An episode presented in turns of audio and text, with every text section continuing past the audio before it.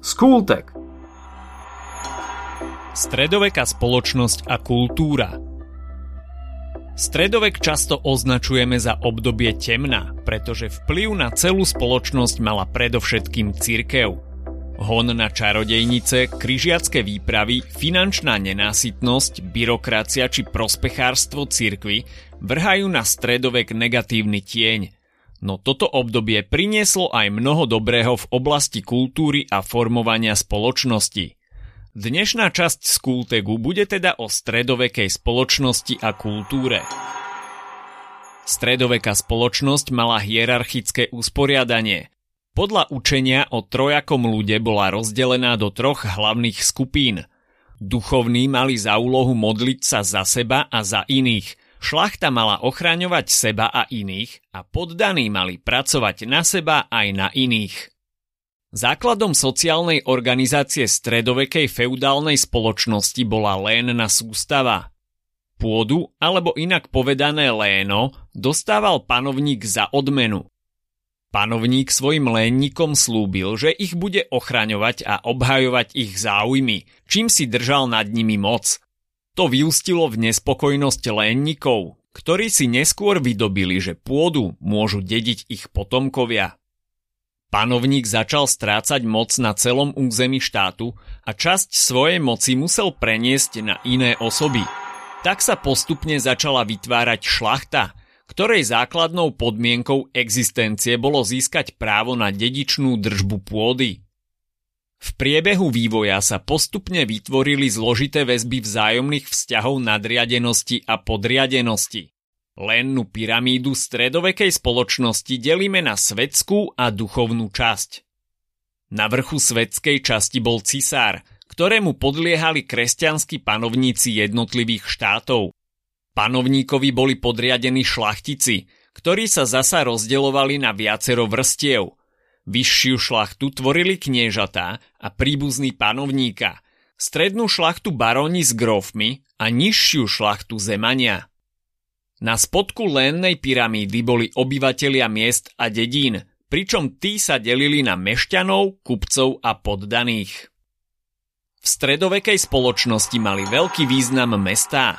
V rannom stredoveku síce ich význam na úkor dedín upadal, no v 11. až 12. storočí začali opäť získavať na dôležitosti.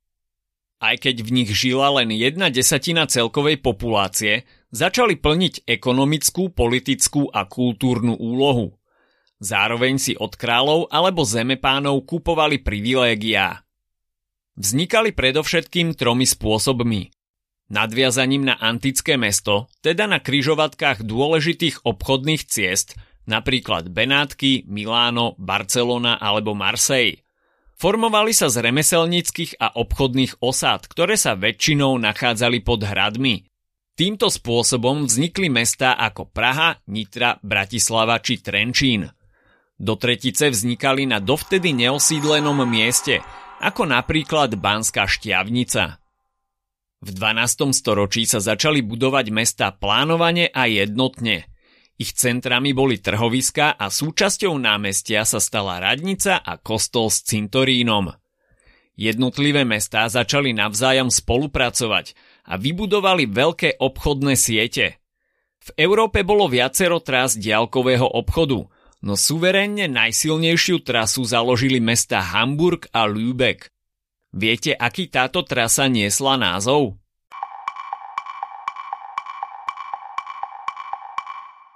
Volala sa nemecká Hanza.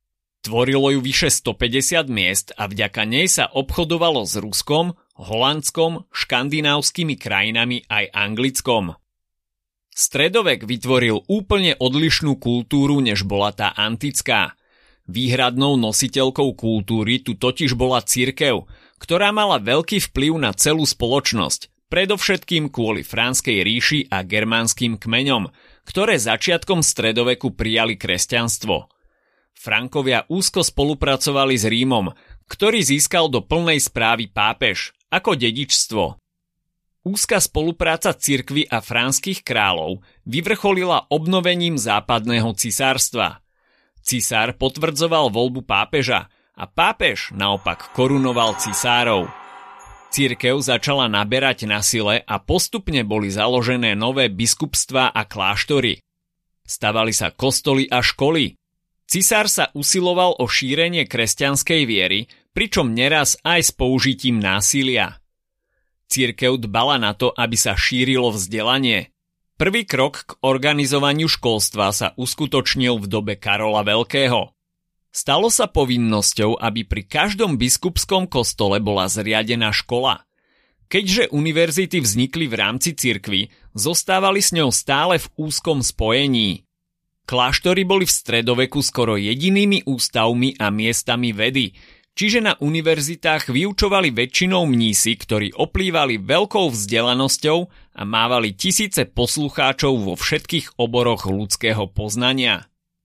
Univerzity začali vznikať najskôr na západe Európy. Spočiatku neboli závislé na cirkvi ani na panovníkovi. Profesori a študenti mohli slobodne prechádzať z jednej univerzity do druhej. Vyučovacím jazykom bola latinčina a cirkev sa neustále snažila uplatňovať svoj vplyv, určovať obsah vzdelania, dosadzovať profesorov a prostredníctvom nich vnášať do všetkých odborov štúdia náboženské princípy. Najstaršie univerzity vznikli v 12. storočí v Oxforde, Paríži, Boloni, Cambridge či Montpellier. Viete, ktorá je najstaršia univerzita na Slovensku? Bola to Akadémia Istropolitana v Bratislave, ktorú založil Matej Korvín v roku 1465. Mnísi museli žiť asketickým spôsobom života – a po klininskej kláštornej reforme žili dokonca úplne odlúčení od okolitého sveta. Takmer všetok čas reholníci trávili v liturgických modlitbách či bohoslúžbách, v ktorých nachádzali svoju česť a dôstojnosť. Aby tieto hodnoty boli ešte viac podporené, dbalo sa na dokonalý prednes chválospevov, výzdobu liturgických odevov a interiéru kostola – Základom stredovekého umenia je kresťanská kultúra a bola podobná vo všetkých krajinách Európy.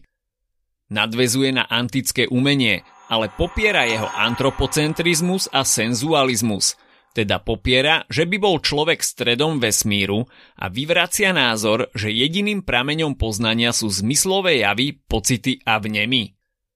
V stredoveku vznikli dva nové umelecké štýly, ktoré posunuli umenie na ďalšiu úroveň. Najskôr to bol románsky sloh, ktorý sa formoval vo vrcholnom stredoveku. Pri jeho vývine hrali najdôležitejšiu úlohu Francúzsko, Taliansko a Nemecko. Vyznačuje sa monumentalitou a prísnou hierarchickosťou, ktorú možno vidieť pri odstupňovaní priestorov v chráme či rôznej veľkosti postav podľa ich významu.